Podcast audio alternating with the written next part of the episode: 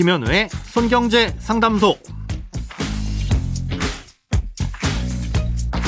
새는 돈 맞고 숨은 돈 찾아드립니다. 손경제 상담소 김현우입니다. 저축, 보험, 대출, 연금, 투자까지 돈에 관련된 고민이라면 무엇이든 맡겨주세요.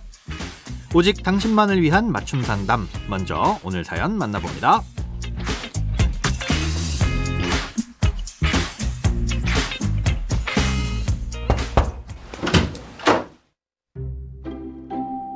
안녕하세요. 저는 2019년 8월에 전세 끼고 아파트를 처음 구입했습니다. 당시 부모님 댁에 같이 거주 중이었다가 2021년 5월에 세입자가 나가고 제가 독립하면서 지금 집에 들어오게 됐는데요. 이사 들어오면서 주택담보대출을 신청했습니다. 작년에 연말정산할 때 보니 주택담보대출 부분이 있던데 저는 집을 구입하고 2년 뒤에 대출을 신청한 거라 해당이 안 되는 것 같더라고요. 주택담보대출로 연말정산 혜택을 받으려면 집을 구입하고 등기한 지 3개월 이내에 받은 대출만 연말정산 혜택을 받을 수 있다고 하던데 이 말이 맞나요? 만약 그렇다면 대출받은 첫 해만 연말정산을 받는 것인지 아니면 한 번 조건을 만족한 대출은 대출금 상환 때까지 해마다 혜택을 받을 수 있는 건가요? 등기 3개월 이내만 가능하다면 그 이유는 무엇인지도 궁금합니다.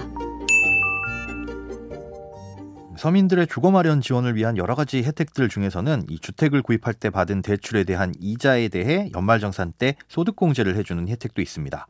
예, 바로 장기 주택저당 차입금 이자 상환액 소득공제라고 하는 건데요.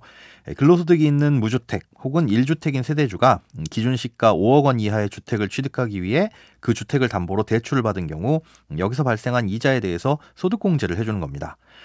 이 소득공제 혜택은 요건을 충족하면 주택을 구입한 첫 해뿐만 아니라 계속해서도 받을 수 있는데요. 다만 이 요건은 처음 취득 당시에 충족해야 되는 요건과 이후 충족해야 하는 요건이 따로 있습니다.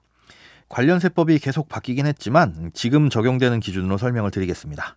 아, 일단 처음부터 충족해야 되는 요건은 앞서 말씀드린 대로 기준 시가 5억 원 이하의 주택이어야 하고요. 등기 3개월 이내에 받은 대출이어야만 합니다.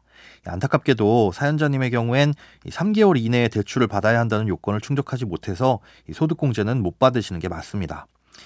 이 소득공제 혜택의 취지가 서민들이 주택을 마련하기 위해 대출을 받았을 때 지원을 해주려는 것이다 보니까 대출 없이 집을 살 수 있는 상황은 실수요자가 아닐 수도 있기 때문에 배제를 하려다 보니 이런 요건이 생겼다고 보시면 됩니다. 3개월 요건을 충족하지 않아도 되는 경우가 있기는 한데요. 음, 전 집주인으로부터 대출까지 승계받거나 아니면 이미 있는 대출을 갈아타는 등의 특수한 경우라서 사연자님은 아쉽게도 소득공제를 받기 어렵습니다. 네, 그래도 해당이 되실 다른 분들과 또 다음에라도 혹시 다른 주택을 구입하셔서 이사를 가시게 됐을 경우를 생각해서 이후에 계속해서 충족할 요건들에 대해서 설명을 좀 드리자면요. 과세기간 종료일, 즉 12월 31일을 기준으로 세대주여야 합니다. 신청하는 사람이 세대주가 아닐 수도 있는데요. 이 경우엔 반드시 그 주택에 실제로 거주를 해야만 소득공제를 받을 수 있습니다. 그리고 1주택이거나 무주택 지위도 유지를 해야 되는데요. 아, 이건 역시 12월 31일을 기준으로 합니다. 즉 12월 31일이 되기 전까진 뭐 2주택이든 3주택이든 상관없이 12월 31일 현재 무주택이면 1년치 이자 납입분에 대해선 소득공제를 받을 수 있다는 뜻입니다. 참고로 이때 오피스텔은 주택에 해당되지 않습니다. 중간에 집값이 오르든 대출을 갈아타든 상관없이 계속 소득공제를 받을 수 있기는 한데요. 만약에 대출을 갈아타는 경우라면 기존에 남은 잔액만큼 갈아타는 것만 인정받을 수 있습니다.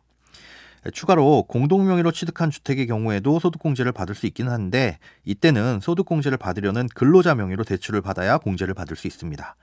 만약 공동 명의로 대출을 받았을 경우엔 별도 약정이 없는 한 상환액의 절반만큼만 공제를 받을 수 있으니까 참고하시기 바랍니다.